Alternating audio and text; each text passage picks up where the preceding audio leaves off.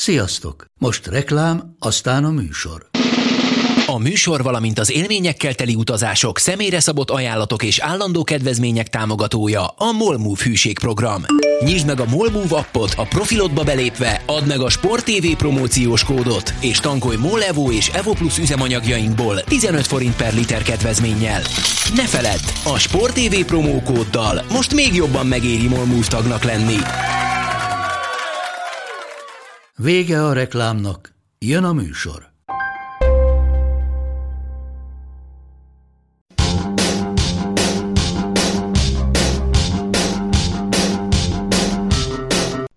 Sziasztok, ez itt a Karanténk az 12. epizódja, pontosan a könyv világnapján. Úgyhogy mindenkitől azt fogom kérdezni vendégeink közül, hogy mi a kedvenc könyve, vagy éppen mit olvas. Andris. Hú, de, bele, hú, de belevágtam. Igen, nagy a felnőtt irodalomra gondolsz, és nem, Ö, a, nem, nem, feltétlen, hanem... Nem feltétlen, én is az egyik fele az gyerekirodalom lesz. Vagy Jó, hát, legalábbis. Amiben most nagyon vastagon benne vagyok, az a pompom, aminek, amiben az a jó, de hiába rögtök, amiben az a jó, hogy ugye elkezdtek azok a tárgyak és könyvek üzemelni nálunk, amelyek 35 évvel ezelőtt először az én kezemben voltak, tehát ennek a pompomnak az eredeti ára azt hiszem 45 forint, és még az én nyálam is felfedezhető DNS szinten bizonyos oldalakon. Úgyhogy ez baromi, hogy ezt újra elő tudtuk venni, és akkor tényleg kultikus szereplőjévé váltak az életünknek festéktüsszentő habcibenő, radírpók, és természetesen maga Gombóc Artúr. Egyébként meg nekem van egy nagyon titkos kedvencem, egy cseh író, akit Ladislav Fuchsnak hívnak, és aki tök hamar öngyilkos lett, és ez érződik az összes könyvén, e, horror a csávó, úgyhogy ha már ennyire a közepébe vágtak, akkor bedobom ezt a sokak számára ismeretlen embert. Érdemes elolvasni az utolsó ügyet, meg a változatok sötét hurra, meg a Mószáberni egerei, és az egyéb, egyébként nem túl ismert könyveit, mert beszarás, de akkor is pompon viszi most a prímet. Még egy kérdésem lenne hozzá, te leszel a következő vendége a Kérdez tőlünk sorozatnak. Milyen kérdésekre számítasz? Hát nem tudom, mert igazából az van bennem, Csontkukac? hogy... Mi csont? Azt én adom Ez... fel. Is szemétládák voltak egyébként. Én azt hallottam, most nem, nem láttam, hogy, hogy már megint adunk egy újabb pofont a létszarnak, és, és arra kell rájöjjek, hogy miközben ugye Ricsi, Zümi, Fülpe már szerepeltek ebben a kibeszélő showban, és mindegyikük tudott egy értelmes highlightot mondani a saját pályafutásáról, amivel ezt majd reklámozzuk. Nekem azzal a borzasztóan szar tényel kellett szembefülnöm, hogy semmi emlékezetes nem történt velem 20 év alatt, azon kívül, mint hogy különböző bogárkalandjaim voltak, és így aztán állítólag, de mondom, nem láttam, már megint ez a felvezetés, hogy, hogy nekem a fejemen másznak, berepülnek a számba, nekem ennyiről szól a pályafutásom, egyszerűen nem tudok mit csinálni, tényleg így néz ki a dolog. Ne keseredjen, Rófusz Ferencnek is a légyre épült a pályafutás, és Oscar díjat kapott érte. Na, Mondjuk... egy Pulitzer felé elkezdünk. Hajrá, azon, azon gondolkodtam, András, bocsánat, hogy belevágok, hogy tehát így, amikor ez így leesik 20 év után, hogy akkor mi a következő gondolat, hogy, hogy jó úton járok? hogy akkor mi, mi a következő kör? Ugye, egy csomó klassz dologban volt részem, és egy csomó tök jó kérdést föltettem, de az valamire nem látványos, mikor egy műsorvezető miatt lesz mondjuk jó egy műsor, mert az végül is azért jó, mert a vendégek meg az egész hangulat jól alakult. Tehát én olyan vagyok, mint egy ilyen, mint egy ilyen Claude Makalele. Egy ilyen kis kopasz csávó, aki úgy ott van, mint ha ott se lenne, de végül mikor elmegy, akkor, és ez az egyetlen reményem, hogy mikor elmegy, akkor rájössz, hogy is tök jó, hogy ott volt. Itt van velünk Haraszti Ádám is. Szia Ádám! Sziasztok! Megcsináltatok Rolanddal a harmadik részt? Meg bizony. Meg is jópofa is lett. Aha. Kicsit kiegészítettük a nézői kérdéseket, megtudtuk, hogy kinek szurkol félig meddig a Forma 1-ben, meg hasonló nagyon izgalmas témákat érintettük. Félig meddig kinek? Eh, kiderült, hogy régebben ugye Fettel, meg Massa, meg Barrichello voltak a kedvencek, és nyilván még mindig valamelyest ebbe az irányba szimpatizálnak, de most kifejezett kedvence per pillanat nincsen, tehát azért azt sejtettük, hogy akkor valószínűleg azért a Ferrari volt neki valamikor a nagyon nagy kedvence. Hát a kis piros autót azt mindenki szereti, azt hiszem. Persze. A következő pillanatban Csabitól kérdeznék, ami nekem fel van írva a papírra, de ő most éppen nincs itt, úgyhogy jön Márk. Te várjál, hát. és a, mi van a könyvvel? Melyik könyve? Hát, hogy mit olvas? Ja tényleg, Ádám, mit olvasol? Most éppen, Ezt... hú, nem sok mindent. Legfőképpen uh, régi NBA játékosok Wikipedia szócikkeit olvastam az utóbbi napokban, de az nagyon jó volt mondjuk, azt kifejezetten élveztem, meg pláne aztán a meccseket, amiket közvetítettem, és amik miatt ezek előkerültek. Uh, egyébként meg all-time kedvenc könyvet kell mondani, vagy? Hát mondj, ha, ha éppen nem olvasol semmit, akkor mondd, hogy mi a kedvenced. Most éppen sajnos nem, de a 22-es csapdája volt az, ami nekem a, a, a nagyon ilyen best Ami eszembe jutott elsőre, az a fociláz lett volna, de az azt gondolom, hogy ez valamilyen szinten szakbarbárság lenne, hogyha csak azt említeném meg, úgyhogy ezért húztam inkább ezt elő. A folytatást is olvastad? A 22-es csapdájának megvan, de aztán valami elkezdtem, és nem tudom, miért nem fejeztem be. Én tudom. Van egy sejtésem, igen. Igen, én is. Márk. Jó, hogy itt vagy. Jó, hogy itt vagy. Nagyon tetszett a legutóbbi Force and Lond, pláne a közepetájéken, amikor nagyon meglepődtél valamin. Erre majd még visszatérünk részletesen. Igen. Hát azért nagyon A technikai az, malőv az elején nem tetszett? Ezt is már értékelte. Melyik direkt technikai malőre gondoltál, amelyiket kivágtam, vagy amelyiket benne hagytam? Hú. Most Tudod, de kihallgatja vissza kettőnk közül. De hát tudod, van az a rész, amikor így eleve ráeresztem azt a, a, a programot a hangvágó programba, hogy vágja ki a, a szüneteket. Nem tehát, akkor az, tehát akkor az egyik az így el is veszett rögtön. Akkor az enyém volt már. Mindegy, mindegy. Kivéve, kivéve, hogyha bejelölöm azt, hogy azt ne vágja ki, úgyhogy mégis benne maradt. Ja, megijedtem, nagyon tök jó vagy. Na figyelj, az van, hogy azért podcastet magyar idő szerint nagyon nehéz úgy felvenni, hogy belefussál abba, hogy mindegyik legjobb tájtengye, egyszer csak azt mondja, hogy visszavonul, majd utána azt mondja, hogy lehet elcserélik, és már át is megy az orvosin, és alá is ír. Ezt mind úgy, hogy nagyjából 15 ö, draft pozíció mentünk végig, míg ez körbeért. Úgyhogy ö, nagyon vicces volt. Ez, ez egy ilyen hullámvasút volt ilyen szempontból. Nagyon meglepődtél? Mert Ricsi szerintem fél évvel ezelőtt elmondta, hogy hát biztos, hogy vissza fog jönni. Bár akkor éppen azt jelentette be, hogy Miami-ban partit fog rendezni a Super Bowl előtt. Én most már nem hittem benne, tehát ez, ez nagyon meg, meglepett. Igazából el is felejtettem úgy, hogy ö, olyan szempontból Gronkot, hogy na most ő még focizhat. Tehát így nem számoltam vele. És milyen könyvet olvasol? Most semmiet, hogy őszinte legyek. Tehát okay. az semmi, semmilyen dolog nincs. Nekem két könyv van egyébként, ami tök nagy hatással volt rám. Én egyébként életrajzi, sportéletrajzi könyveket én annyira szeretem, és az egyik az Lance Armstrongnak volt a minden másodperc számít, amikor még nem, nem, nem terült. Amikor még nem a fikció kategóriába sorolták. Igen, amikor még ez, ez nem, igazából nem fikció, csak úgy kell újraolvasni, hogy, hogy ott hol tette be az anyagot, hol állt félre, vagy át meg a busz, hogy éppen beletolják a, a friss vért és társai. Úgyhogy nekem ez az egyik ilyen sport. Szép irodalmi meg az egy másik korszakból, a Márai Sándor, a Gyertyák Csonkigének, az nekem egy ilyen, ilyen eléggé kedvelt, kedvelt könyv, még, még így fiatal koromból, vagy tinédzser koromból. Akkor még vidám voltál. Ez rontott el szerintem.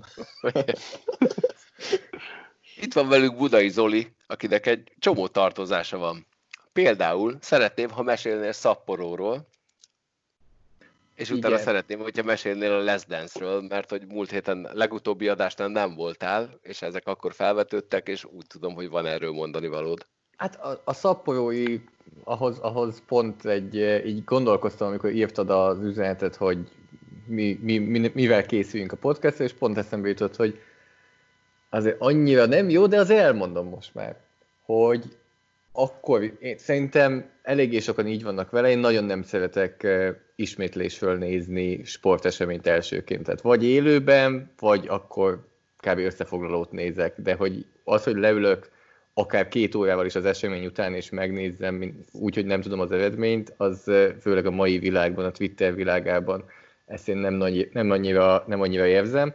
Na de ehhez képest akkor pont amikor az ukránok elleni meccs volt, akkor volt nekem kosármeccsem a középsulival, tehát ez kikerülhetetlen volt. És meccsen volt, tehát meccsen voltam, nem tudtam, nem tudtam élőben nézni. Ráadásul kaptam a Telekomtól, vagy akkor még T-Mobiltól, vagy lehet, hogy Vesteltől mindig ezeket a sport SMS-eket, sporthíveket. Úgyhogy szerencsére olyan tévénk volt, amivel föl tudtam venni a meccset, de amikor vége volt a meccsnek, a mi meccsünknek, a kosármeccsnek, onnantól nem nézhettem rá a telefonomra, mert tudtam, hogy ott lesz az eredmény. Úgyhogy nagyon jól megcsináltam, hogy nem néztem rá, hazamentem, nappaliban beültem a tévé elé, nagyon jól föl volt véve a meccs, mondom, na akkor elkezdem nézni, befeküdtem a kanapéra, első harmad közepe nagyjából, anyukám besétál a nappaliba, láttad, nyertünk! hát mondom. Úgyhogy onnantól az nem volt akkor egy izgalom, de, de legalább jó volt, és végignéztem. Első harmad végétől úgysem volt már izgalmas, akkor már kettő 0 volt. Na és milyen volt a Les Dance? Nekem tetszett. Azért még, és szerintem már elmondtam máskor is, hogy azért ahhoz még pont fiatal vagyok, hogy így nagyon lennének emlékeim Jordanről, mint játékos. Amin én, én nagyon kivoltam, azok a hárommal túlmévetezett zakók mindenkin. Az valami borzasztóan mutatott.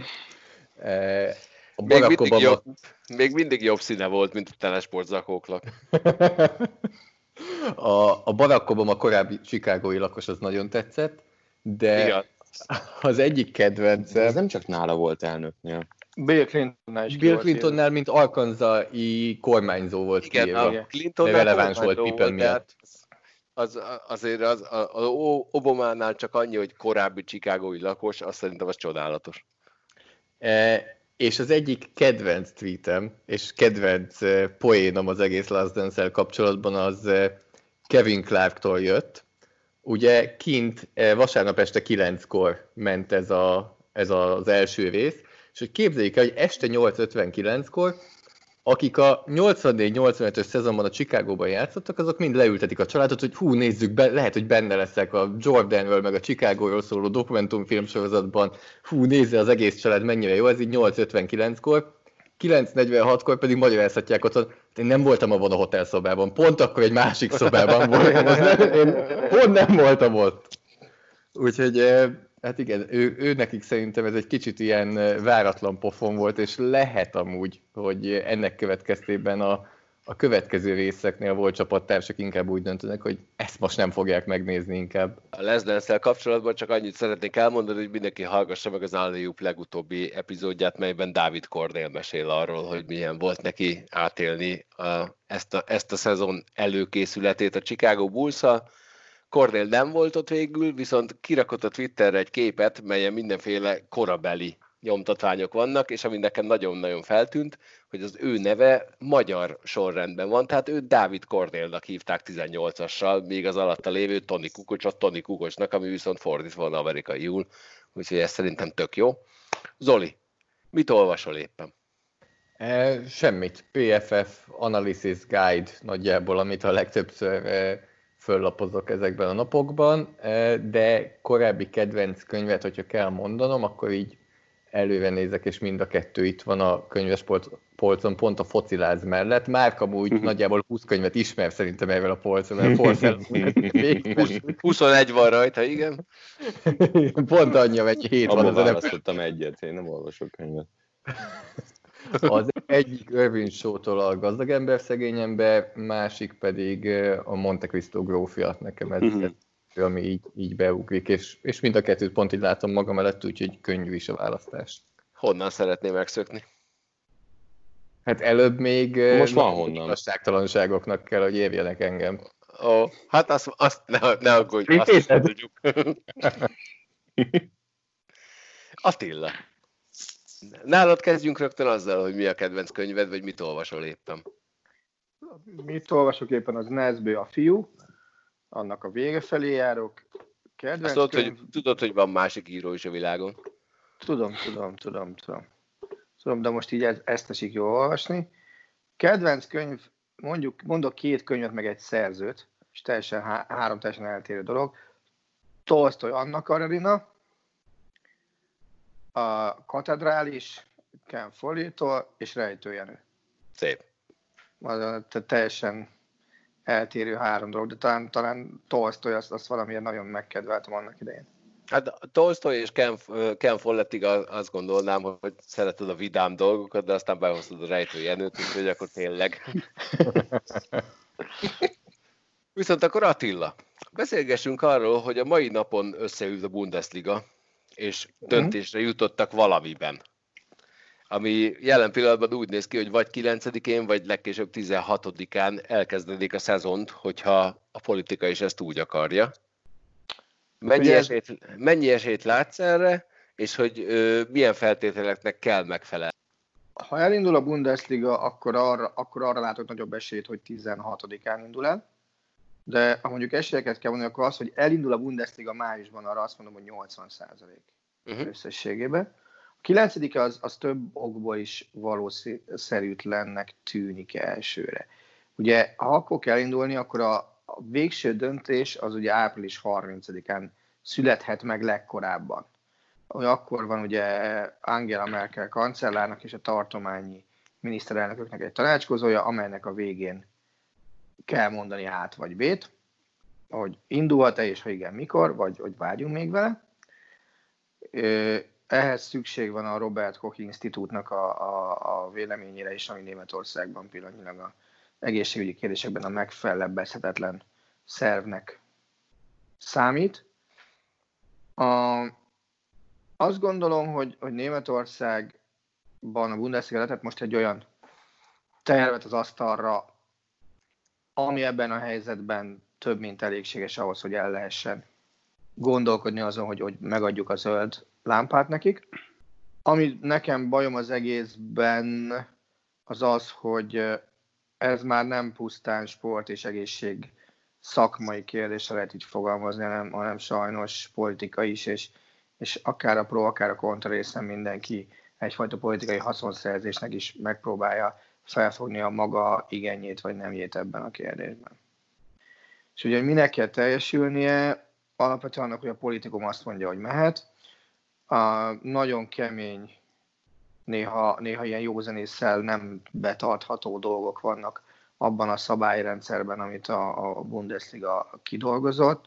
Tehát ilyen nagyon németes fegyelemmel van, van összerakva az egész. A, a német válogatott orvosa volt az, aki vezette azt a munkacsoportot, amivel ezt kiho- amely ezt kihozta, és a Bundesligának van egy baromi jó ügyvezetője, Zeifertnek hívják, aki annyira hitelesen vezeti ezt a ligát, és annyira hitelesen állt ma is ki, és nem azt mondta, hogy ultimátum, vagy bármi ilyesmi, hanem azt mondta, hogy gyakorlatilag egyfajta ilyen alá, alázattal fordult mind a politikumhoz, mind az országhoz. Vártam, hogy mi lesz a folytatás én is.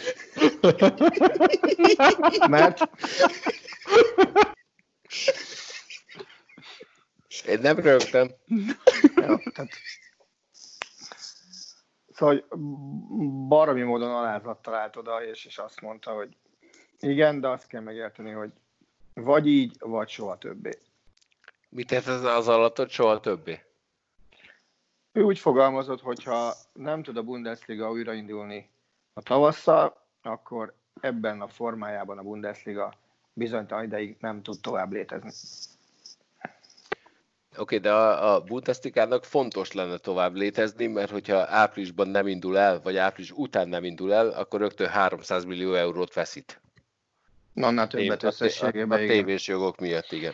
Igen, és, és ugye több csapat fizetésképtelen lesz, mert ugye most ezt a tévés pénzt ezt elkezdték kiosztani, de azzal a kitétele, hogyha nem lesz folytatás, akkor mindenkinek vissza kell fizetni.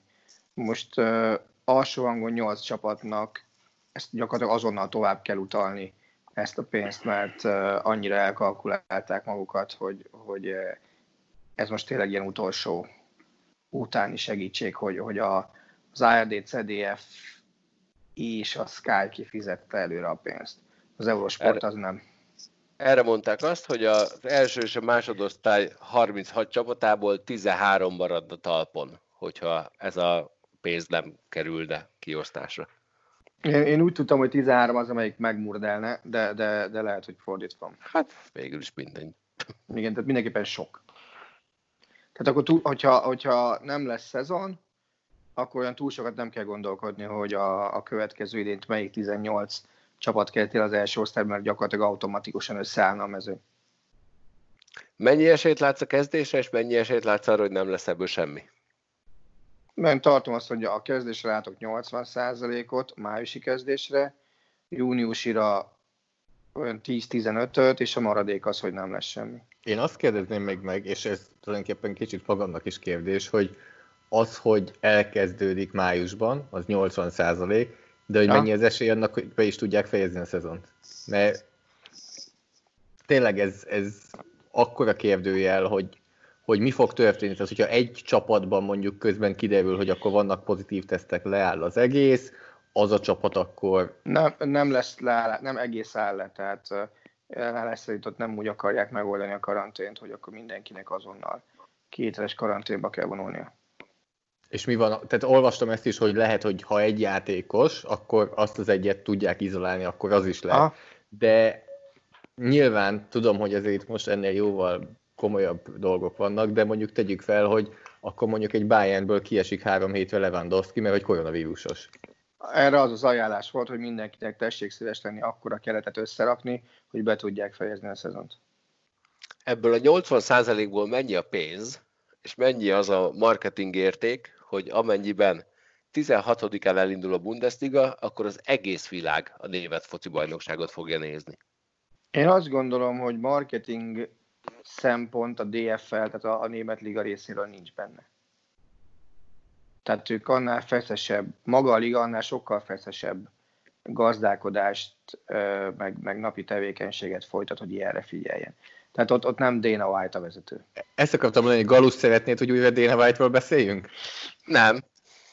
Nem, nem, mert abban a pillanatban, hogyha Dana White-ról kezdenénk beszélgetni, akkor a május 16-át dobjuk a picsába, és mert akkor biztos, hogy nem lesz. Igen, tehát én azt, azt gondolom, hogy marketing szempont ebben nincsen, ebben elég szigorú németes racionalitás van. A kilencedik az, az azt gondolom, hogy kicsit korai, ugyanakkor a kilencedike az, amikor talán csak egy olyan hét kell, amikor szerda szombatot kell játszani, 16-án meg kettő. De a németes racionalitás mellett nem gondolnád azt, hogy ha május 16-án elindul a Bundesliga elsőként Európában, akkor ezzel a Bundesliga előnyt tud élvezni a Premier League, a Serie A, a La Liga előtt, akik mindannyian elé kerültek, hogyha ilyen erősségi sorrendet rakunk a bajnokságok közé. Biztos, hogy van ilyen, de azt gondolom, hogy a Bundesliga előnyszerzése az nem rövid távú lesz, hanem hosszú távú, hogyha el tudnak indulni. Tehát akkor nem a marketing érték miatt, hanem amiatt, hogy abszolút megőrzi a liga azt a stabilitást, ami lehet, hogy máshol nem lesz, mert abban nem tudok hinni, hogy mind az öt nagy bajnokság be fog fejeződni. Hát igen, abban egyre nehezebb. Ahogy De... leginkább, hogy a spanyol állapotokat nézzük, azt Hát az olasz érdek... szerintem. Igen, és ahhoz képest ők vannak a legjobban bevadulva. Na jó, hát azt... azt is érdemes. Vagy csak az jutott eszem, hogy, hogy hogy mit érdemel az a győztes, aki először indítja be a bajnokságát, amellett, hogy a Bundesliga egyik legnagyobb erényét, a, azt a stadion kihasználtságot, ami egyedülálló, vagy nem most nem tudom éppen, hogy top 1, top 2, top 3, de ez ugye a legjobbak között van nyilván, ezt nem tudja megmutatni, és nyilván ez átkapus meccs, az valamire nem az a feeling, de hogy, de hogy ennek rengeteg húzadéka lehet, hogy most körülbelül mindenki, aki nem utálja a focit, vagy kimondottan nincs valami rejtemes oknál fogva a német foci ellen, az oda fog tapadni, és brutál nézettségeket fognak behozni. Ez így van, ugyanakkor az újrakezdés az szerintem egy baromi nagy felelősség is. Tehát megkapják a bizalmat, mondjuk a politikumtól, azzal élni kell. Nyilván egyfajta példát is kell mutatni, hogy igen, ha ilyen szabályok mentén haladsz, akkor fölül tudsz kerekedni ezen a járványon. És, és ezeket mind-mind meg kell mutatni, és a játékosoknak is baromi nagy a felelősségük szerintem, hogy basszus, neked be kell tartanod az intézkedést, mert különben úgy megégünk, és az kihatással van a te jövődre, a liga jövőjére, notabene a futball jövőjére is. Azt tudjuk hogy meddig vették le a pénzeket? Tehát, hogy a szezon végéig, vagy újrakezdésig, vagy meddig szól? A csapatokra gondolsz, hogy meg, Mhm. Az újrakezdésig. De van, ahol azt mondták, hogy mint a júniusig, igen. Tehát az nekik is elemi érdekük, hogy pénzüknél legyenek, hogy futballozzanak, és ö, normálisan betartsanak mindent. Igen, ugyanakkor azt is gondolnám, hogy bizonyos pénzlevételek lehet, hogy hosszabb ideig maradnak meg azért, hogy a klub alkalmazottait tudják fizetni. Tehát addig, amíg mit tudom én, mondjuk egy, egy Lewandowski-nak kell engedni a 15 millió euróból éves szinten mondjuk 1 millió eurót, abból lehet, hogy több klub alkalmazottat is meg tudsz tartani. Mm. És lehet hogy, lehet, hogy azt mondják, hogy, tehát, sőt, tudok olyan csapatra, amelyik azt mondta, hogy igen, az alkalmazottak miatt vállaljuk be, hogy ne kelljen őket kurcárbejtre küldeni, vagy ne kelljen őket elküldeni. Inkább lemondunk róla, de maradjunk egybe, mert, mert mi ennyiből is meg tudjuk oldani az életünket, nekik ez meg, a, meg, nekik ez meg az életben maradást jelenti. Tehát ebből a szempontból Németországban a futballisták egy jelentős része baromira érzékeny szociális szempontból. Térjünk át a kézilabdára? Nem, tényleg, annyit hadd kérdezem meg, ti mennyi esélyt láttok a Bundesliga újraindulására? Ha már velem a Galuska mondatott százalékokat. Én azt gondolom, hogy a 80% az abszolút korrekt, sőt, akár még a fölött is. Én, én kicsit inkább azt érzem, amit, eh, amit Márk is mondott az előző podcastban, hogy ha a Bundesliga el tud indulni így, ez tulajdonképpen egy burokba teszi a bajnokságot, és onnantól nem számít már annyira, hogy az országban éppen milyen az egészségügyi helyzet. Az egyetlen, ahol hatása van a kettő egymásra, az a tesztelési kapacitás, hogy az, hogy te most az összes játékos és csapatot leteszteled, az Ha. milyen hatása van az egész ország tesztelési kapacitására, és ebben tudjuk, hogy Németország a legjobban, és még ott is problémáznak, hogy a csapatok miért viszik el a teszteket. Tehát ez az Csak- egyetlen, csak- de igen. Bocs, erre annyi, hogy ezt egészségügyi részre a normálisabban gondolkodó és nem politikai haszonlesők is elismerték, hogy ez csak egy, egy mondva csinált kifogás. Ha a Bundesliga az összes általa igényelt tesztet végrehajtja, akkor a Németországban rendelkezésre álló kapacitás 0,4 százalékát használja ki. Konkrétan azt írták, hogy a Bundesliga elindulásához nagyjából 20 ezer tesztet kell elvégezni. Így van. És ők 700 ezeret tudnak, igen. E, Na. Igen, igen, tehát, de ezt mondom, hogy ez inkább egy, egy politikai PR valami, hogy, Ezt mondom, igen. hogy, hogy beleszólnak, de hogy akkor mi lenne, és ez, ez lehet probléma a többi országnál is, ahol meg tényleg elképzelhető, hogy, hogy az, hogy a csapatokat leteszteljék, az beleszólna a közegészségügyi letesztelésekbe, mert nincsen meg az a kapacitás. De hogyha ettől elvonatkoztatunk, akkor onnantól, hogy burokba teszed a Bundesligát, a csapatokat, a bírókat, a stadionokat, stb., onnantól azt gondolom, hogy a többi bajnokság is tulajdonképpen meg tudja ezt csinálni, hogyha ki vannak zárva a szurkolók, hogyha ki van zárva a többi kiegészítő infrastruktúra, ami ott szokott lenni. Ettől függetlenül, ha csak hogy a kérdésedre válaszoljak, én azt gondolom, hogy a Bundesliga el fog indulni, és, és a többi négy bajnokság pedig nagyon-nagyon fogja figyelni most a következő három hétben, hogy mi történik, és azt hogyan tudják ők átültetni a saját bajnokságukba, mert igazából nem kéne, hogy nagy különbség legyen. Nem lehet, hogy az történik egyébként, hogy a többiek pont ezért kivárásra játszanak, és előre küldik az elsőt, a felderítőt, és nézik, hogy ott hogy működik. És hát, utána már ők tudnak reagálni sokkal gyorsabban. Nagyon hülyén lefordítva, erre mondtam azt, hogy ez már a marketing része. Tehát a Bundesliga tud lenni az első, és, és mindenki más azt fogja tudni mondani, hogy mi mentünk a Bundesliga után, és megcsináltuk ezt. Tehát a, a Bundesliga nem egy direkt marketinget folytat, hogy mi vagyunk a legjobbak, hanem ő lesz az, akire mindenki hivatkozni tud, hogy mi az ő mintájuk alapján csináltuk meg az egészet.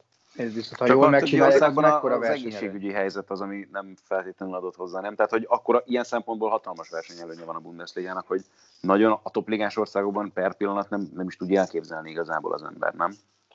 De ez olyan, mint egy űrverseny egyébként, nem? Tehát igazából a kérdés, hogy melyik nagy ország jut el először a holdra, úgyhogy hogyha túl hamar indítja a rakétáját, akkor a félvilág rajta röhög, mert belefordul a mocsárba, ha meg odaér, akkor egy ilyen presztízs értékű győzelmet arat, mert egyébként tök mindegy, hogy a kínaiak vagy az amerikaiak lépnek rá először, de, de kb, kb. ezt érzem, legalábbis abból, amit most elmondtok, hogy, hogy presztízs verseny zajlik. De szerintem így az a baj, szállás tehát, hogy nem tudnak egyelőre odállni a, a, a rajtvonalra a többiek, tehát hogy azért se gondolnám, hogy ez verseny lenne. A, a Bundesliga egész egyszerűen tényleg a túlélésért, meg azért harcol, hogy ezekkel a klubokkal tudjon folytatódni egyáltalán a bajnokság, és az lenne az igazi Ja. presztízsveszteség, vagy hogyha elkezdek köszönni egy csomó csapattól, azért mert összedőlnek anyagilag. És még egybe gondolj bele, hogy a Bundesliga az, amely, amiről én nem olvastam olyat, hogy állami anyagi intervencióra várná, várnának. Talán még a Premier League volt ilyen, de az összes többi helyen már találkoztam olyan cikkel, amelyik azt írta, hogy igen, lehet, hogy az államnak be kell segítenie abba, hogy megmeneküljenek a csapatok. Sőt, hát Spanyolországban tudjuk jól, hogy ennek bevett gyakorlata van, hogy állami bankok hiteleznek játékos vásárláshoz például, akár Real Madrid vagy Barcelona szinten is. Elvileg a angoloknál is van valami ilyen állami ö, intervenció, hogy megoldhatják azt, hogy az állam fizessen neki bizonyos ö, ö, fizetéseket. Nem, tehát ott is volt valami ilyesmi A dolog. klub alkalmazottaknak, a játékosoknak azt hiszem nem. Uh-huh. Ugye Németországban is van olyan, hogyha a klub azt mondja, hogy, hogy erre az úgynevezett Kurzarbeitre küldi a munkatársait, ugye ezt ott vezették be a németeknél, a, ezt még az előző gazdasági világválságnál volt ez a találmány, hogy akkor, ha megtartja a munkahelyet, de limitált munkaidőben foglalkoztatják, akkor a, a bér meg a, a nettó bér közötti különbséget az állam állja. Kipótolja. Tehát ilyen, ilyen lehetséges, és ilyen Angliában is van, és ugye ezen voltak kiakadva, hogy ezt a Liverpool akarta meghúzni. Talán az elsők között, ami azért ja, még lássuk, egy elég vicces történet lenne. De egyébként lehet, hogy pont ezért van most 13 csapat veszélyben. Nem, mert, mert tisztán gazdasági bevételekből dolgozik, és nincs az, hogy, hogy mindenféle mecénás Nem is lehet a ugye a, szabály, A nem is lehet, ugye igen, a szabályok igen. szerint. De a- mint Másrészt alap. meg, másrészt meg azért vannak olyan klubok, ugye a legismertebb klub, melyik szarban van, az a Schalke, ott alapos gazdasági hibák is vannak. Tehát ott nem csak azon múlik, hogy elkalkulálták, tehát hogy nincsen bevétel, a- egy bevétel, meg semmi ilyesmi. Ott sajnos azon is múlik, hogy a Schalke-nek azért német szinten mondjuk a kerete az nincs az ötbe az én olvasatomban, fizetésben meg lehet, hogy a háromban van a Schalke kerete. Tehát, hogy baromira elszámolták magukat a fizetéseknél, nagyon durva hitelek vannak felvéve, és, és egész egyszerűen ezt nem tudják törleszteni. Tehát idén ilyen 100 milliós nagyságrendben kéne visszafizetni cuccokat. Ha jól emlékszem. Nem forintba 100 millió. Azt nem tudom, hogy forintba 100 millió-e, de a Veszprémet beválasztották minden idők 100 legjobb kézilabda csapata közé. Ott van a helyük, vagy nincs? Azért bocsánat. elég nagy szám, nem? Ha igen, jó, bocsánat, top 10-be. És a Szeged is ott van, azt hiszem pont az 50. Igen, helyen. jó, oké. Kezdjem újra. Egyszer, egyszer hagyhatsz be magadról is valami csodát. Csak tőlünk. Én folyamatosan benne hagyom a hülyeségeimet. Kiváló reakciók érkeztek erre a felvetésre. ja, azt, azt vártuk, hogy újra kezd. ja. Ott, Most a, is- mondjuk az, az elmúlt 25 év alapján ott a helye.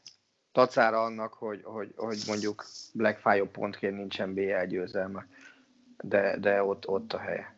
Szerintem. Tényleg Attila, és azt nézted, hogy most csináltak egy ilyen top 25-ös listát, a legjobb kézilabdázók ranglistája, ugye Bánhidi került bele. Ott azért eléggé meglepő, hogyha, ha nézi az ember, hogy oké, okay, 25 játékos, és ebből egy Veszprémi és nulla Szegedi, vagy a, a Bencén kívül nulla Szegedi került bele egy ilyen 25-ös listába. Ez, ez csak nekem volt fura, kézilabdához alapvetően nem értek, de, de azért ennél jobb csapatnak tűnnek ők. Kész szerencsé, hogy tőlük kapod a fizetésen. Csak hogy visszatérjek. Bevallom őszintén, magát a 25-ös listát nem, nem néztem végig. Az e, azt tudom, hogy a Zagózen vezeti, ö, és, Karab, és talán Hansen van Hansen elő, a meg, második. meg, meg Karabat is van talán elő még. Hát még ő nem is, lejjebb van már. Landi. Az, Land, tényleg Landin igazad van. Tehát én azt gondolom, hogy, hogy ez egyfajta játék, meg, meg ugye ezt azért nem egy, nem egy baromi nagy szakmai krémium rakta össze. Mm, Most ki az, aki, aki a 25-be bekerülhetne Veszprémből? Én azt gondolnám, hogy a Lauge kerülhetne még be. Szerintem mondjuk ennek benne, benne is kéne lennie. Bocsánat. És, és, a, több, és a többiek, azok, azok inkább egy, egy ilyen baromira jól működő gépezetnek a részei. A Veszprém... ott van az ötödik helyen. Azért mondta, ő, ő neki azért ben kell lennie. A többiek egy baromira jól működő gépezet részei, tudják, hogy mit csinálnak, mennyit csinálnak, és nem 60 percet jár közülük senki sem, hanem, hanem el van osztva baromi szépen a játékidő. És ez, ez mondjuk Davisnak egy, egy óriási eredménye. És a Szeged is csapatjátékban erős. Hát nem, a Szegednek se, meg a Veszprémnek se lehet azt mondani, hogy van egy olyan kiemelkedő szupersztárja, mint, mint, mint mondjuk a Paris Saint-Germainnek, akár Hansen, akár, akár Zagózon, aki tudja vinni őket. Ha nem, itt ha nem megy mondjuk a Máténak, akkor ott van helyett a. A Paris Saint-Germainben ilyen jellegű csere, az nem minden poszton van meg.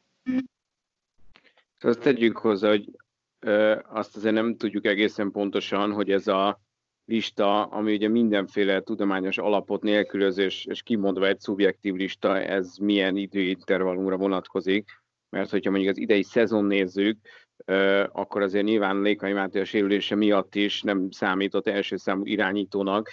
Petár Nenadics játéka viszont szerintem káprázatos volt, tehát mondjuk ha a szezon 25 legjobb játékosát nézzük, abba biztos, hogy kerülnének be innen, és ugye Sterbik is volt, hogy kihagyott egy meccset, két meccset, hármat, de, de az aktuális teljesítmények alapján én nem hiszem, hogy ne lehetne több Veszprémit betenni. Efelől nekem sincsen kétségem, meg egyet is értek vele, nehogy félreést. Csak azt gondolom, alapvetően azt gondolom, hogy ezt játéknak kell felfogni. És biztos vagyok benne, hogyha mi összeraknánk egy 25-ös listát, mondjuk a tiéd meg az enyém között is tudja, hogy lenne 10 név eltérés. Pedig, pedig mind a ketten foglalkozunk elég sokat kézlabdával az esztendőben.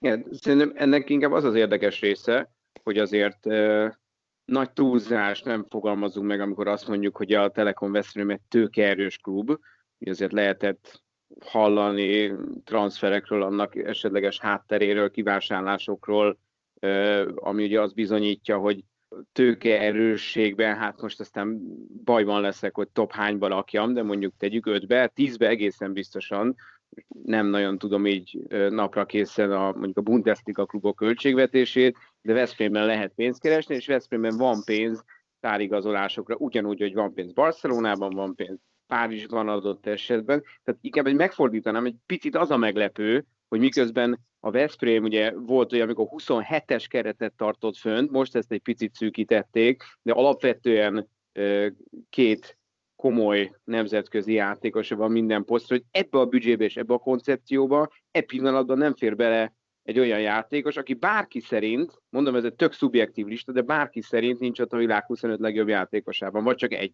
hogy egészen pontosak legyünk. Tehát, hogy most csak mondok egy példát, ugye leigazolták a Bundesliga egyik legjobb játékosát, Máét, aki különböző okok, először forma, aztán túl sok az irányító, aztán sérülés miatt picit háttérbe szorult. Most ezt se tudjuk megmondani, hogy rajta lenne a listán, hogyha egy kicsit jobb Veszprémi szezonja lenne, csak mondom, hogy egy olyan játékost igazoltak, aki egyébként az igazolás pillanatában tuti, hogy tagja lenne a világ 25 legjobb játékosát tartalmazó listának, de itt valahogy lekerült róla, mondom, ez egy pekes helyzet, csak ez a fura, nem, hogy van egy ilyen tőkeerős klub, ilyen célokkal, ilyen kerettel, és pont mégsem vásárolnak be a 25 legnagyobb klasszisból csak egyet. Figyelj, ez lehet, hogy, lehet, hogy klubfilozófia, hogy mi alapján rakod össze a, a, a csapatot. Nyáron sem érkezik olyan játékos, aki, aki tagja az egynek, bár ha Zoli megnéz, hogy korrá lesz rajta van-e, azt, azt megköszönöm, de szerintem korrá lesz nincs benne a 25-ben. Máki, de meg biztos, Úgy látom, hogy nincs benne a 20, nincs, 25 nincs, szerintem. Egyik őjük sincs. Tehát szerintem ők lehet, hogy nekik az a filozófiák, hogy így összerakják. De az, sem, az sem biztos, hogy véletlen, hogy a, a női 25-ös lista első három helyezettje között Ugye, ha minden igaz, ott, ott Neagu van, Jahirjeva van, és nem tudom ki a harmadik a nőknél, de, de azt, hiszem, azt hiszem abban meg nincsen Győri.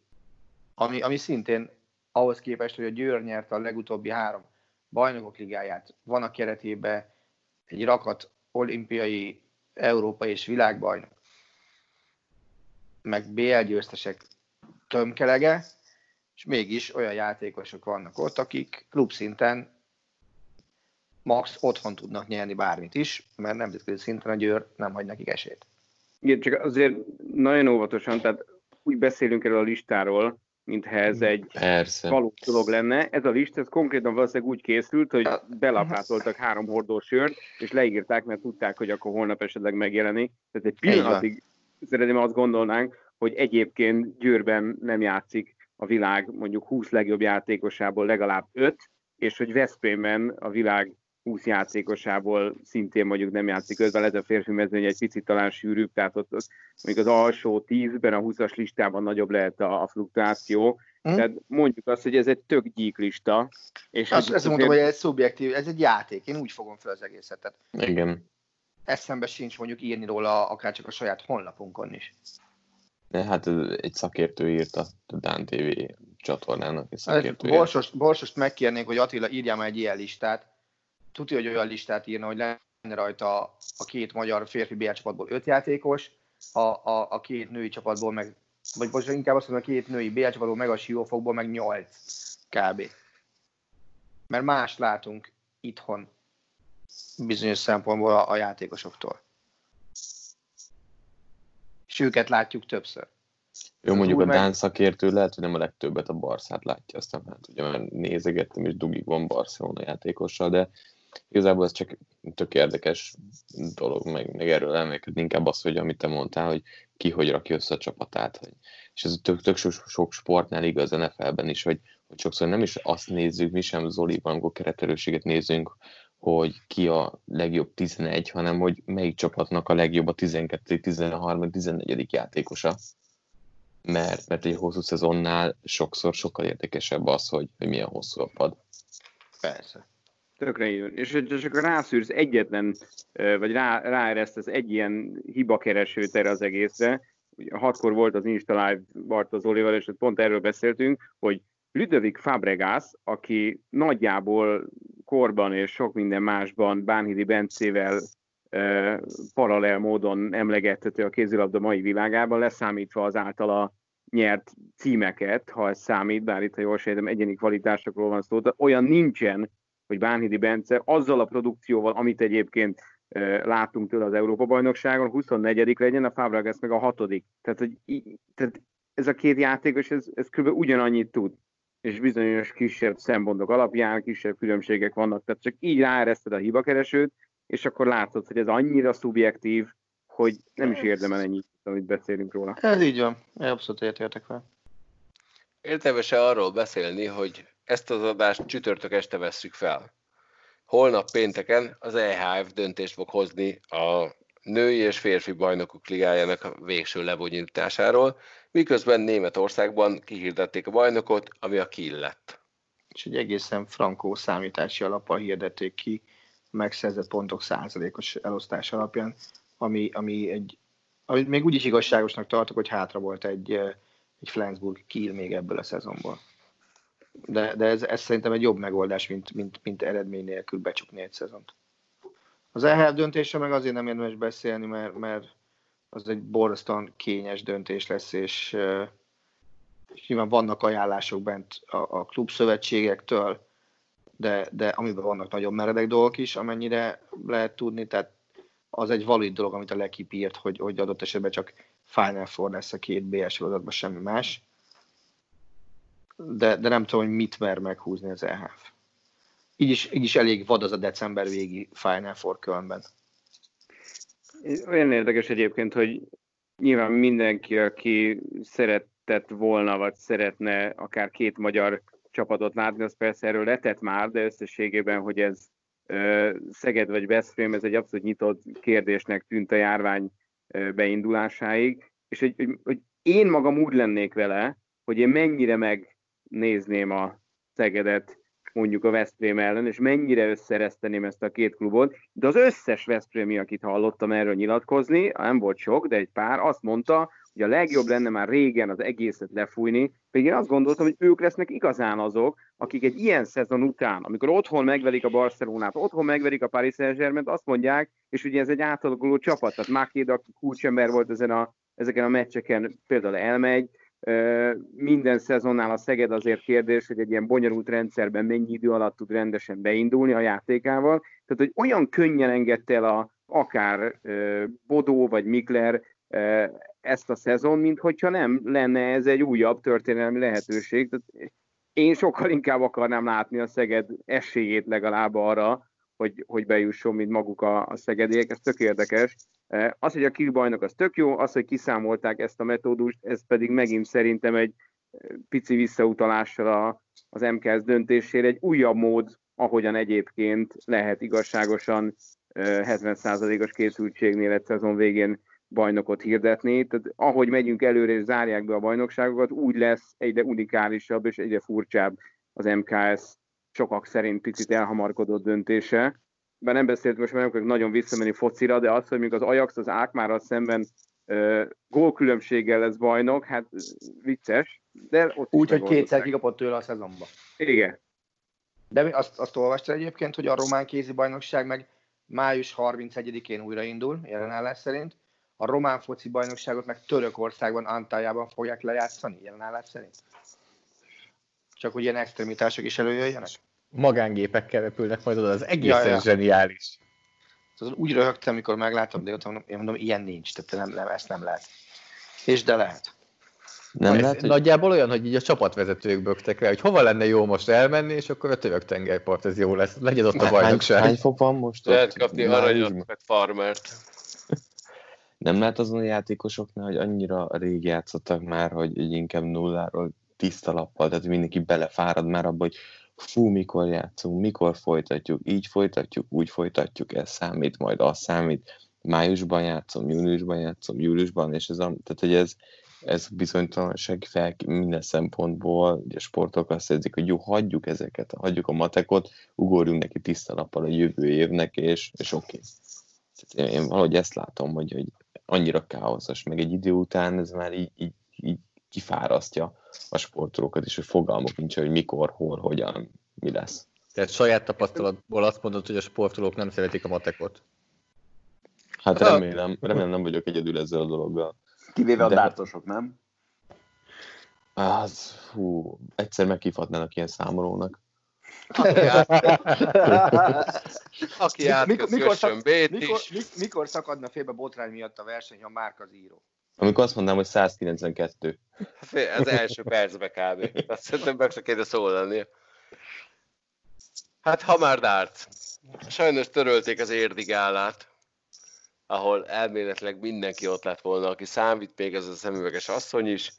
Viszont, hogy nem tudom, hogy nézitek ezt a home tourt, a PDC home tourt a Sport TV közvetítésébe, egyre jobb a minőség. Bár néha lehet látni, hogy hova dobnak. Én egy rövid összefoglalót néztem belőle. Nekem ő mindig nagyon fura, egy kicsit olyan szaggatott a, a dolog, de, de azt érzem, hogy tehát, ha már kalkulációról beszélünk, így még nehezebb számolni. Tehát, hogy a, a kiszállónál érzem azt, hogy nincs meg az a, az, az óriási izgalom, mint egy, egy rendes közvetítésnél. Nem tudom, ez ki mit gondol erről. Én, mindig nagyon izgultam. De azt gondoltam, te mindenért izgult. Igen. Én azt mondom, nézd végig tegnap, amit a medált lenyomott abba a három órába, az egészen döbbenetes volt. Ugye ő, ő hamarabb kiszámolta, mint ez a nyomorult szoftver kiírta volna, hogy hol tartanak. És, és nem azt mondom, hogy százszázalékosan mennyi az atmoszféra hiányzott hozzá, de ilyen 70-80 százalékban simán visszaadta azt az élményt, ami egy élő dác versenyen volt. Tehát ő ugyanúgy izgult, számolt, kiszállózott, mint, mint, mint hogyha egy rendes Premier League forduló lett volna. Azért mondták komolyan, mert a Medard önmagában csodálatos. Tehát az a csávó, amit a dárccal kapcsolatban csinál, az valami egészen elképesztő. Még egyetlen olyan közvetítés sem volt, ahol a képbe bement volna egy mexikói házvezetőnő? De te nagyon szerették volna. Olyan közvetítés már volt, hogy nem volt közvetítés, tehát odáig már eljutottunk. Rögtön a második nap. Ja. Addigra már túl voltunk a kólás mixeren, minden. És akkor ott a közvetítésnél ugyanúgy vártak, mint mi a Csabira? E, igen. Pontosan úgy, és pontosan úgy, ér, pontosan úgy jött meg a jele, hogy a Csabi. Hamar, hamarabb tudtad meg azt, hogy nem lesz jel, mint ahogy megtudtad, hogy a Csabi nem jön. Na mindegy.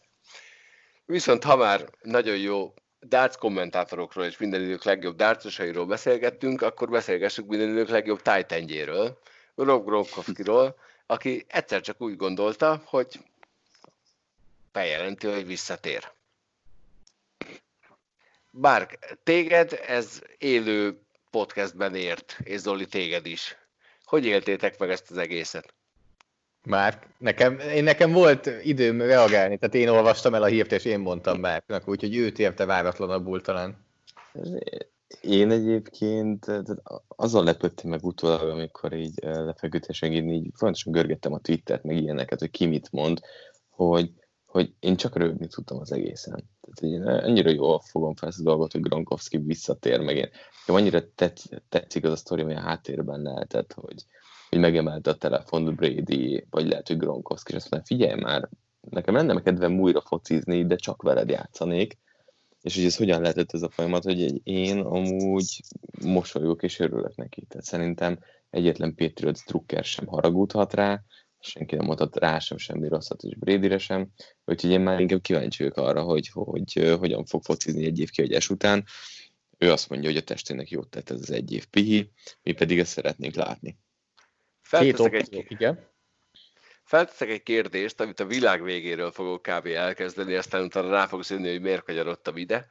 Az én kedvenc amerikai futballjátékosom Lawrence Taylor, aki mindenféle drog és alkohol problémákkal küzdött, és azt mondta, hogy ő bekokainozva nagyjából a 70%-át tudta annak, ami az ő 100%-a, viszont az még mindig sokkal több volt, mint bármelyik más ellenfelének a 100%-a. Vajon igaz ez Gronkowski-ra, aki szerintem minden idők legjobb tight tehát hogyha ő mondjuk a 100%-ából 70%-ot ad, akkor még mindig jobb lesz mint az ellenfelei. Hát ugye most az a jó rész, hogy betéphet. Tehát ő most már füvezhet, és, és ő azért nem kellett, hogy ilyen, ilyen problémáknak, amikor ennyire fáj a szervezet, nagyon sok játékos használja fájdalom csillapító gyanát. Úgyhogy én azt gondolom, hogy Kronkowski, ha egészséges, most éppen az van, hogy azért még fel kéne szedni pár kilót, mert, mert lényegesen uh, Borzalmasan a csávó.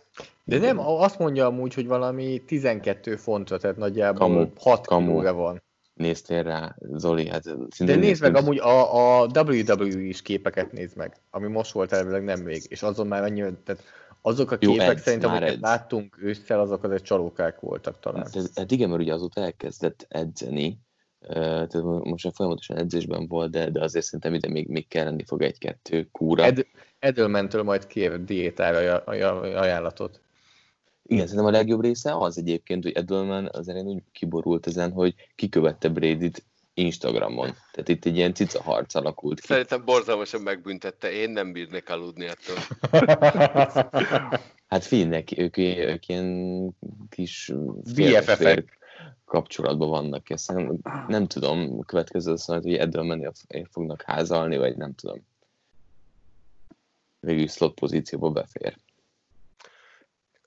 Már hogyha te lettél volna Gronkowski helyébe, egy, egy olyan pályafutás után, ahol tényleg te vagy minden idők legjobbja a saját pozíciódban, illetve azután, hogy ahogy viselkedtél, biztos, hogy a show business felé minden út megnyílt volna feléd. Akkor te visszamentél volna játszani egy évre? Bár mondjuk ez hülye kérdés, nem törött kellett volna kérdeznem a Zolitól. Hm, na, akkor Zoli válaszolj. Én azt gondolom, hogy ha Bradynek elhisszük, és arra jutottam, hogy én elhiszem neki, hogy ő leszarja azt a szót, hogy legacy, hogy őt, őt ez nem érdekli, hogy ő, ő, ő csak játszani akar, akkor Gronkowski-nál végképp azt gondolom, hogy ő nem úgy ment aludni minden egyes nap az elmúlt 360 napban, ad egy, hogy józan volt, mert valószínűleg nem, vagy hogy arra gondolt volna, hogy ú, ezt de jól megcsináltam, most mindenki úgy fog emlékezni rám, hogy én vagyok a legjobb Titan, hanem az a srác szerintem tényleg annyira mának él, hogy van lehetősége visszajönni Floridában, jó időben, Bradyvel játszani, nem fog Belicek folyamatosan parancsolgatni neki, mert azért azt hiszem, hogy erről is kell beszélni, akkor ő azt mondta, hogy ez, ez igazából neki jó. Nekem az a, probléma, és vissza is fordulni egy kérdése, hogy, hogy neki megszépült az, hogy mennyi dolgot utált, hogy folyamatosan fájt mindene. Ez elmúlt. Kihagyott a, egy évet, azt amikor el. Igen, de amikor majd a harmadik játék héten újra fájni fog a dereka, újra fájni fog a háta, újra fájni fog a karja, nálam a kérdés az, hogy tényleg végig fogja csinálni a szezont, vagy útközben azt mondja, hogy köszi, mégsem bírom, és akkor sérült listára kerül valami oknál fogva.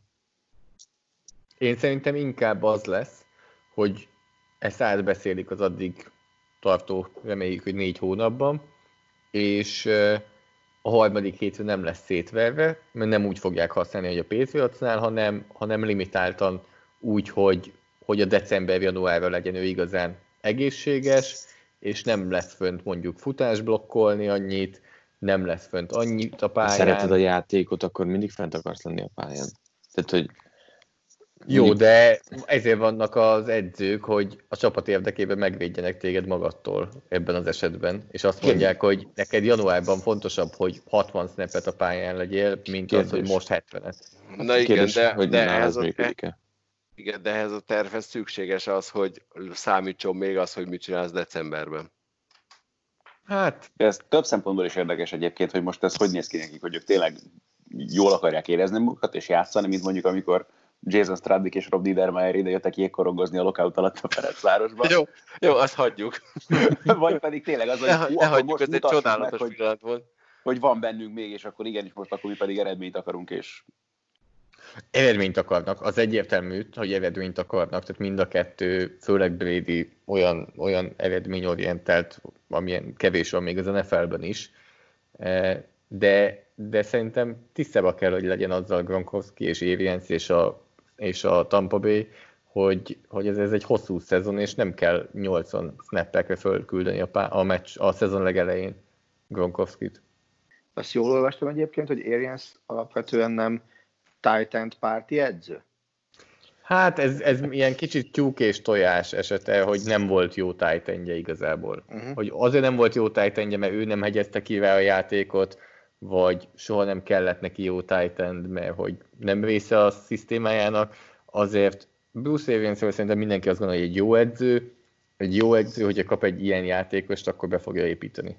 Volt olyan, hogy a Steelersnél nagyon használt titan és volt jó szezonja. Igazából a tovaiból indultak ki, ahol ott volt O.J. Howard, és azt várta mindenki, hogy hú, ő is egy óriási szezon fog futni, és szinte semmit nem kezdtek vele. Tehát az, az mondjuk meglepő volt. Nekem Aliens-szel kapcsolatban az jut eszembe, hogy, hogy ugyanolyan sapkája van, mint nekem, tehát mindenféleképpen jó fejcsávó, viszont Gronkowski meg fogja szerezni egy 87-es messz számot. hát szerintem... Egy millió ér vagy alatta. Igen, tehát ugye Jordan Leggett volt az, aki írta neki, Márk is említette ezt a Force and Long podcastban, hogy Jordan Leggett az, aki, az a Titan, aki 87-es a Tampa Bay-ben. Jordan Leggett írt egyet Twitterre, hogy Hello Gronk, egy millióért tiéd a messzám, és nem, volt, nem láttuk, hogy lett volna bármi válasz, tehát valószínűleg ugye mondjuk Gronkowski-nál még nem is jön arról értesítés, hogy George Leggett vagy kicsoda ír neki, tehát ő, ő nála nagyjából szerintem ez így van. Viszont de... a Tampától jött egy értesítés, hogy ne legyél már hülye. Igen, de a Tampa Bay frissítette a keretet a honlapján, és Jordan Leggett már 81-es, Gronkowski pedig a 87-es. Úgyhogy ez az 1 millió dollár szerintem nem fog, nem fog megérkezni Mr. Leggett számlájára. Szegény. Mindenkitől kérdezném, hogy tud-e bármi olyan visszatérést, aki valaha visszavonult, aztán visszajött, és ez jól sült el, vagy akár, hogyha a történet szempontjából rosszul, akkor azt mondja el, de inkább én arra, kíván, arra lennék kíváncsi, hogy valaki, aki visszavonulás után visszatért, újra játszott, és ez jól sült el. Andris, tudsz ilyet? Ja, én abszolút. Ez egy úszós példa lesz, mert én láttam Londonban személyesen is Phelps úszni, és ugye ott volt egy rövid mondatokból álló karrier befejező kinyilvánítása a Michael Phelpsnek, miután már akkor is ugye mindenkinél több érmet, aranyat és egyebet nyert az olimpiák történetében, és akkor ő azt mondta, hogy ennyi volt, és befejezte a, a, a pályafutását, és két évig tartott egy, egy rendes szünetet. És aztán úgy gondolta, hogy akkor ő még a Riói olimpiára rágyúr, és ez a rágyúrás ez úgy sikerült, hogy öt aranyérmet szerzett két év kihagyás után a négy éves olimpiai ciklusban, és így lett ugye 28 aranyéremmel minden idők, minden bizonyal utolérhetetlenül legnagyobb és legeredményesebb olimpikonja, és mondom, két évet hagyott ki, tehát nem arról van szó, hogy egy felet vagy pár hónapot, az, az után visszajönni, az majdnem egy to- totális újrakezdés, és nem túl fiatalom. Úgyhogy nálam például ez tökéletesen működött. Hát nem tudom, van ez a sorozat most erről a kosárlabdázóról, meg a csapatáról. Az ő visszavonulását nem tudom, minek tekintsük, persze, ezt tegyük hozzá rögtön. Vegyük annak, és akkor jó a sztori, nem? Abszolút, abszolút. Próbáltam volna úgy fel, felvezetni egyébként, hogy ebben a tévában Jordan nem ér mondani, úgyhogy Ádám, te jössz. Mario Lemieux jutott még eszembe. Aj, de csúnya, ugye- elloptad az enyémet. aki ugye olimpiát nyert még azután, hogy visszatért. Tehát ott is volt azért egy betegség, ugye nyilván belejátszott ebbe a visszavonulásba, tehát ez is egy kicsit ilyen fél furcsa helyzet ilyen szempontból, vagy fél visszavonulás. Igen, Mario Lemieux három évet hagyott ki leukémia miatt, vagy Hodgkin szindróma. Igen, igen, igen. Igen, és utána rögtön az első meccsen, amikor visszatért, akkor 1 plusz 2-vel sikerült megkeseríteni a Toronto életét. Ennek mindannyian nagyon örülünk. Márk? Őszinte leszek, én nem tudok mondani olyat, aki, akinek a visszatérése olyan, olyan szuper lett volna. Én direkt nem is kerestem rá, Már Jó, re, gondolkodtam. jó Már- rendben, jó Tyson rendben. Szóval- volt, melyik volt az első i- meccs, amit, közve, igen. amit kommentáltál? Életed első közvetítése, én is erre gondoltam. Tehát az ember, aki legalább háromszor vonult vissza, vagy tért vissza. Ez nekem az nem minősült. Miért vonult vissza? Azért, mert azt Mert mondtad, három- Egy azért, meccs. mert háromszor, háromszor bejelentette, hogy visszavonulok. hány meccset hagyott ki? Oké, okay, rendben, háromszor bejelentette, sziasztok, visszavonultam, soha többet nem játszom az NFL-ben, majd utána két hónap múlva úgy gondolta, hogy mégis. Igen, de ez nekem sosem minősült visszavonulás. Tehát NFL szinten nem, én nem is tudok ilyet. Tehát, Soha nem a baj, baj, hogy szurkoló valószínűleg. Én sokkal, igen, ez is egy dolog, de én, én csak rosszakra emlékszem. Tehát, hogy uh, én nem gondolom azt, hogy amikor Mohamed Ali visszavolt és visszajött, mondjuk ott mondjuk volt azért egy-kettő nagy meccse, de nekem rögtön mindig a rosszak maradtak meg. Tysonnál is ugyanúgy, ami nem visszavonulás volt, hanem inkább ilyen szünet, meg a többi Schumacher jutott eszembe, és ugye ami után visszajött, nekem inkább ezek voltak. Direkt nem is kerestem rá, nem jutott eszembe olyan, aki, aki így megmaradt Jason. Witten. Jó Isten! Borzasztó. Jó, de ő nem visszajött, őt kirúgták a helybe, ahova visszavonult. Visszarugdosták az NFL-be. Jó, rendben. Amúgy én Zoli, nekem Randy Moss jut eszembe, Randy Moss jut eszembe, de azt inkább szerintem hagyjuk, mert ez nem volt jó, és, és azt szerintem ilyen legyen is milliómos kérdés lesz majd egy napon, hogy ő játszott a Tennessee Titansben is. E, az nem volt, egy, nem volt egy túl sikeres visszatérés. E, és hát most itt van a legújabb, Percy Harvin, aki bejelentette, hogy négy év után vissza szeretne térni az NFL-be, amit nem is értek, és kicsit úgy voltam vele, hogy hogy, hogy nem most. De tényleg, tehát vannak ennél most nagyobb problémáink is, mint hogy Percy Harvin bejelentse, hogy 2016 után újra szeretne játszani az NFL-ben. Amúgy én, eh, tehát jót én sem igazán tudok. Tehát ezek a Witten, meg Randy Mossos próbálkozások vannak, de, de senkinek sem áll jól. És inkább olyanok vannak, akik mondják, hogy visszajönnek, vagy például ott volt Des Bryant, aki egy New Orleans Saints edzésig tudott nagyjából visszatérni, bár őt is inkább visszavonultatták, mint hogy visszavonult volna. Nem nagyon tudok, tudok így most hirtelen más az NFL-ből. Témába vág, de nem, fog, ugye nem felel meg válasznak a kérdésedre. Magic Johnsonnak a visszatérés, amit konkrétan ma délután közvetítettem ma le a meccset, majd felvételről fogadásba. Na, ez, ez, ez volt a másik. A, a, azt gondoltam, hogy ha esetleg még ezt sem lövitek el, akkor én jövök Magic Johnsonnal. De ugye igazából az se sült olyan nagyon jó. Tehát ő tök jó volt egyébként, meg ezen a meccsen is egyébként. Tehát dupla-duplával kezdett rögtön. Kiderült, hogy ez volt az első mérkőzés életében az NBA-ben, ahol csereként szállt be. Ö, Hát aztán kiestek az első körben a rájátszásban, akkor gondolkodott rajta, hogy most ne folytassa, ne folytassa, menjen más csapathoz, ne menjen más csapathoz, aztán nem lett belőle semmi. Mihály Schumacher? Hát de az is az olyan szenvedés Hmm. volt már a Mercinél már, amikor ő visszajött. Tehát az, az Jó, messze nem volt ugyanaz, mint Nem. És sőt, az volt ott a gond, hogy a csapaton belül is folyamatosan megverték, és így van. egy rossz autónál mindig az a kérdés, hogy te vagy az első pilota, és ott, ott nagyon sokszor az se jött össze neki. Hát akkor Attila, már csak te jöhetsz az én példám előtt. Én meglepő mondom, Justin Henin tenisz, aki ugye egy abszolút domináns játékosként, világ elsőként sérülések miatt visszavonult, majd amikor visszatért, ugyan már nem nyert Grand Slam tornát, de mondjuk az első nagy tornáján az Australian Open-en nem kiemelt játékosként elment a döntőig, ha jól emlékszem, és, és Szerénától kapott ki három szedben a fináléban. És aztán abban az évben még volt neki egy Garroson uh, legjobb 16, a, ami, amik ahhoz képest tényleg, ahonnan visszajöttek, meg azért egy ilyen Serena Williams, Venus Williams, Kim Clijsters dominált a világban, ezek, ezek borzasztóan jó eredmények. Még egy galus közül, aki eszembe jutott, aki szintén egy három éves kihagyás után jött vissza, és, és megint olyan, amire nem is emlékszünk kb. az Dion Sanders, aki 2000-ben Washingtonból visszavonult, és utána visszajött még két szezonra a Baltimoreban, de amikor Dion Sandersnek és Randy Mossnak nem lesz emlékezetes az ilyen visszajövetele, akkor szerintem nagyjából senkinek. És még egy olyan, ami, ami rövid távon emlékezetes volt, aztán hosszú távon meg irány a kuka, az Diego Maradona 1994-es VB. Ugye az a, az a görög meccs, azt hiszem görög meccs volt, ugye, amikor beleordított a kamerába egy centiről, és aztán másnap mondták neki, hogy kicsit sok volt a szívás, abba kéne hagyni ezt az egész történetet úgy, ahogy van. De maga a meccs az csodálatos volt, ahogy az olyan játszott Maradona. Na jó, hát akkor nekem kell előjönöm Gordy Howe-val. Mm. ő egy klasszik példa, ő, rengeteg évet lejátszott az NHL-ben abban az időszakban, amikor neki éppen játszani kellett volna, nyert négy Stanley kupát a Detroit Red Wings színeiben, majd utána visszavonult 73-ban.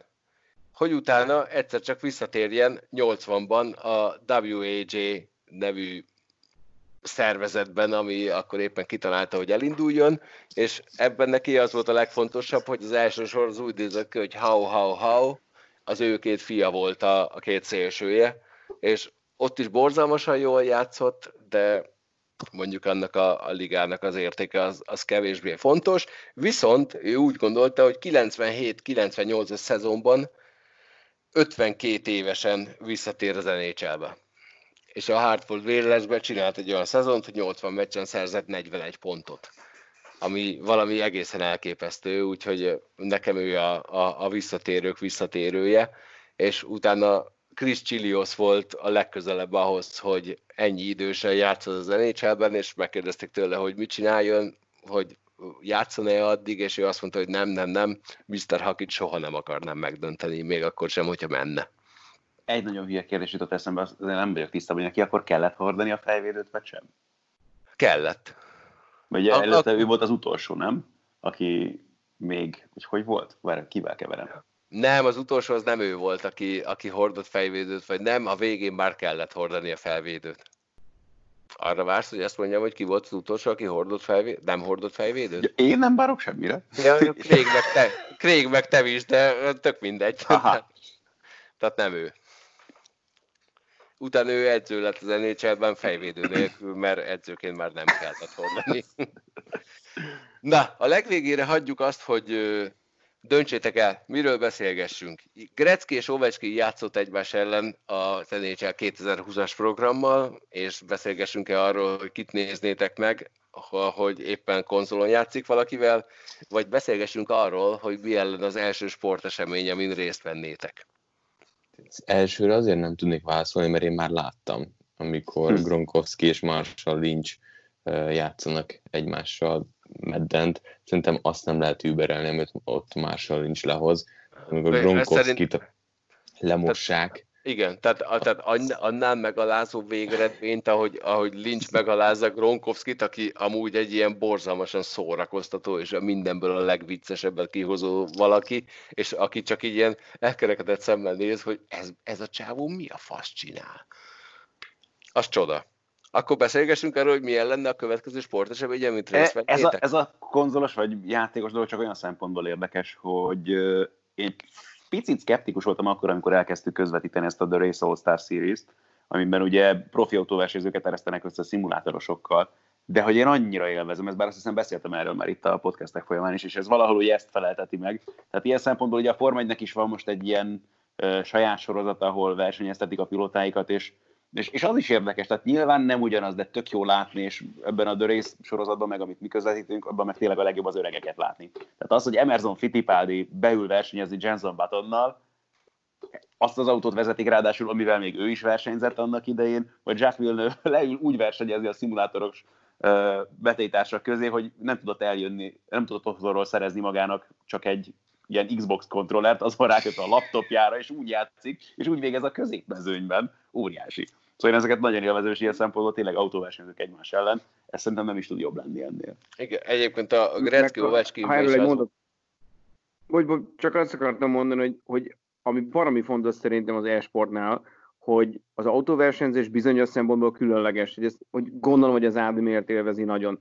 Mert ugye, ha nagyon messze nem kell menni, csak Mihály Norvég, aki kiszáll a szimulátor székből, beül egy autóba, gyakorlatilag képes abban a pillanatban átmenteni 3D-be az aszfaltra a benzingőzbe a teljesítményét, mert az autószimuláció az hát nyilván nem pont ugyanaz, mint autót vezetni, de az egy igazi dolog, tehát ugyanúgy tekered a kormányt, ugyanúgy váltasz, érzed a bizony, érzel bizonyos erőhatásokat, és ugyanazon a pályán mész, és ugyanúgy egy kormány mozdulattól elszállsz, csak nem töröd össze magad. Nyilván egy Maddenben vagy egy FIFA-ban az ugye seggiben nem erül föl, hogy a, a, a FIFA-nak az e-sport bajnokát holnap leigazolja a, a Barcelona, kimegy a pályára, és azt nézik, hogy azt a az X gombot ugyanúgy nyomta, hogy most dekázik, és hogy pont úgy áll a lábán a labda. Az autóversenyben ez nem így van. Tehát az autóverseny az, az valamennyire csereszabatos a, a valódi autóversennyel, és emiatt sokkal validabb egy ilyen verseny nézni, mint egy ilyen bohockodást. Meg hogy valahogy közelebb is van a valósághoz maga az élmény is, amit viszont még a szimulátoros versenyzőknek az egymás elleni csatája is. Nyilván minél közelebb maga a szimulátor is a valósághoz, mert itt is, amit használnak ebben a sorozatban, azért van egy-két furcsa dolog, de alapvetően tök jó egyáltalán magát a versenyt is látni. Én egyébként nagyon szerettem ebbe a Gretzky versus Ovechkinben azt, hogy végig Gretzky kezelte Alexander Ovechkint, aki végig azt mondta, hogy én borzalmasan örülnék annak, hogyha meg, megdöntöd a gólrekordomat, én lennék az első, aki gratulálnék, hogyha 40 plusz gólos szezonjaid lennének, akkor már csak 6 év kellene ahhoz, hogy megdöntsd a rekordot, szia! Majd utána az első meccsen megverte Ovechkint, a másodikon kikapott, de az már lényegtelen volt. Hát Ovechkin nem már megvan a lényeg. Tehát már, már berúghatott úgy, hogy meg volt neki a kupa. Tehát innentől, innentől nincsen probléma Ovechkinnél szerintem. A szó minden egyes értelmében meg volt neki a kupa. Igen. erről, erről szerintem többet nem akarnának tudni. Viszont köszönjük nektek, hogy itt voltatok, nagyon örülünk, hogy meghallgattatok, viszont kihagytunk egy kérdést, ez a milyen lenne a következő sportesemény, amit rész, ami, ami részt vennétek, hogy élnétek meg, mi lenne az a sportesemény, kérlek írjátok meg, mi maga a jövő héten megbeszéljük, és még Attilához lenne egy kérdésem, Lovas Rozi 2020 vagy Frajtedit 1987? Pézikét innen csókoltatom. Lovas Rozi 2020. Hát, Magenheim doktor szálljon ki hozzá, hogy a koronavírusos veszel ezek után. De nagyon remélem, nagyon remélem, hogy tanácsadót a következőre Füleki Károlyral kapcsolatban fog kérdezni valamit. Jó, rendben, hogyha még nagyon korán hallgatjátok ezt az adást, akkor reggel 8 óra 30-kor nézzétek meg Baskát az ATV-n, addig pedig vigyázzatok. Mi csinálod? Várjál, ezt, ezt, ezt, ezt, ezt elnek köszönjem, igen, mondod, mit csinál az ATV. Most Szerintem táncol. Szerintem is. Utolsó táncát fogja lejteni az ATV-n. Remélem az Egonnak. Alinda lesz. Ó, az, az legalább simulós. Na jó. Vigyázzatok magatokra, nem menjetek sehova. Találkozunk jövő hét elején. Sziasztok! Sziasztok! Sziasztok. A műsor a Béton partnere.